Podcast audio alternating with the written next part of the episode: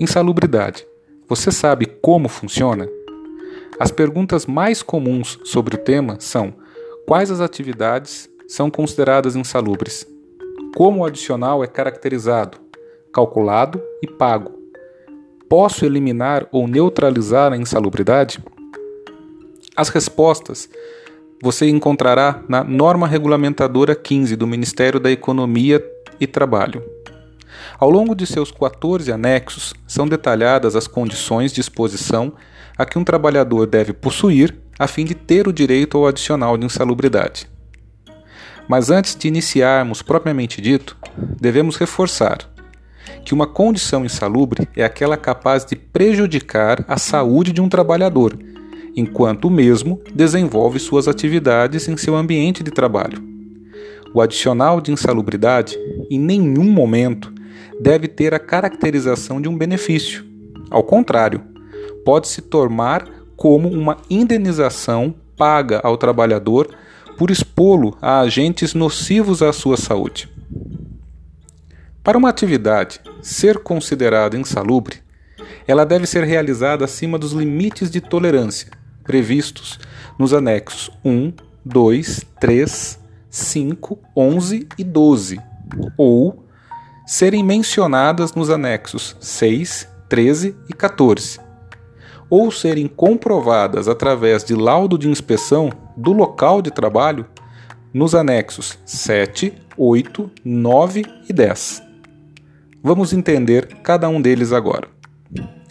A insalubridade por limite de tolerância. Quando a insalubridade está diretamente relacionada ao limite de tolerância, caso dos agentes de risco, ruído contínuo, ruído de impacto, calor, radiações ionizantes, agentes químicos e poeiras minerais, devemos comparar a concentração ou a intensidade da exposição de um trabalhador em seu ambiente de trabalho com os parâmetros estabelecidos nos respectivos anexos da norma regulamentadora. Lembra deles? Anexos 1, 2, 3, 5, 11 e 12. Esta comparação somente será possível a partir da avaliação quantitativa realizada no local de trabalho, a fim de dimensionar tal exposição. Lembre-se, limite de tolerância é a concentração ou intensidade máxima ou mínima relacionada com a natureza e o tempo de exposição ao agente, que não causará danos à saúde do trabalhador durante a sua vida laboral. E quando a insalubridade for por referência? Quando a insalubridade está condicionada a um grupo de atividades e condições, caso para os agentes de risco de condições hiperbáricas, ou seja, trabalhos realizados sobre ar comprimido e trabalhos submersos.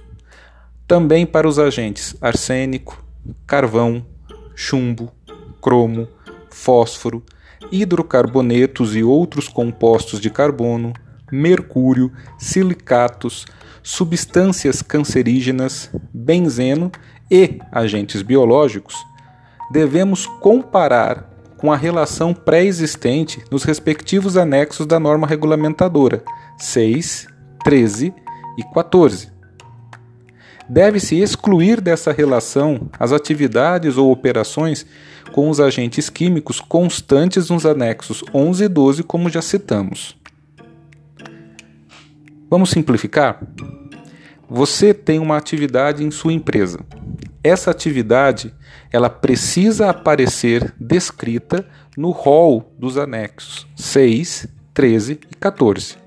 Se ela não aparecer descrita em nenhum desses anexos, a sua insalubridade por referência não será caracterizada. E quando a insalubridade for por laudo de inspeção?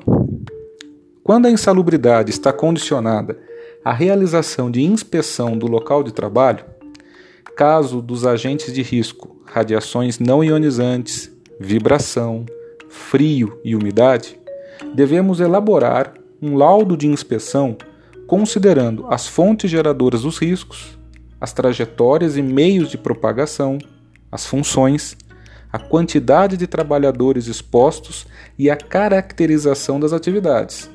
a descrição das medidas de controle já existentes, principalmente, e por fim, comparar, quando existente, claro, com os critérios estabelecidos nos respectivos anexos 7, 8, 9 e 10. Quais os valores do adicional de insalubridade? A partir deste reconhecimento e mensuração dos agentes de risco, se ficar comprovada a exposição a condições insalubres, os trabalhadores terão direito a receber um adicional que será somado ao seu salário. Contudo, este adicional refletirá um determinado percentual sobre o salário mínimo da região, que será equivalente a 40% para insalubridade de grau máximo, 20% para insalubridade de grau médio, 10% para insalubridade de grau mínimo, reforçando 40% grau máximo, 20% grau médio, 10% grau mínimo, mas todos eles referente ao salário mínimo, não ao salário real do funcionário, mas sim ao salário mínimo.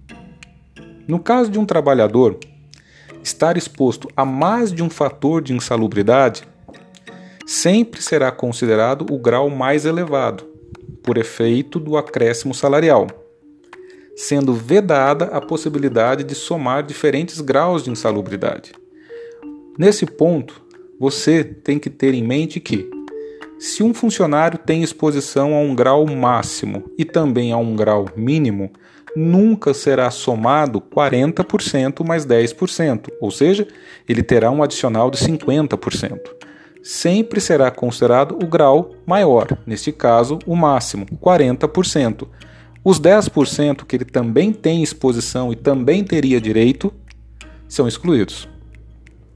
A fixação do valor do adicional, uma vez comprovado por laudo técnico de engenheiro de segurança do trabalho ou médico do trabalho exclusivamente, ambos devidamente habilitados, claro, cabe exclusiva à Autoridade Regional em Segurança e Saúde do Trabalho.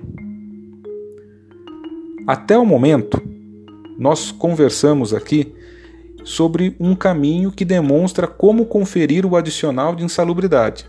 Contudo, é possível eliminar ou neutralizar, o que determinará automaticamente na cessação do pagamento do adicional ao trabalhador.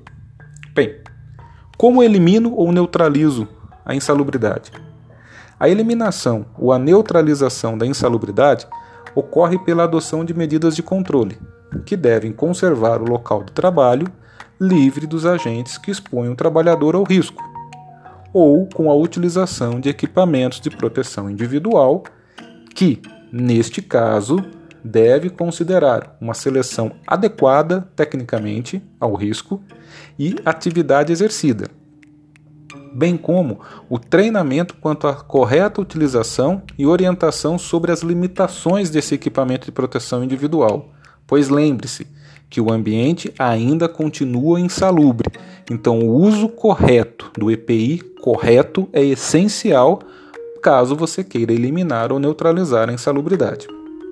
Por fim, caso a eliminação ou a neutralização da insalubridade seja requerida, a mesma ficará caracterizada apenas através de avaliação pericial de órgão competente, Ministério do Trabalho, hoje Ministério da Economia, que comprove a inexistência de risco à saúde do trabalhador.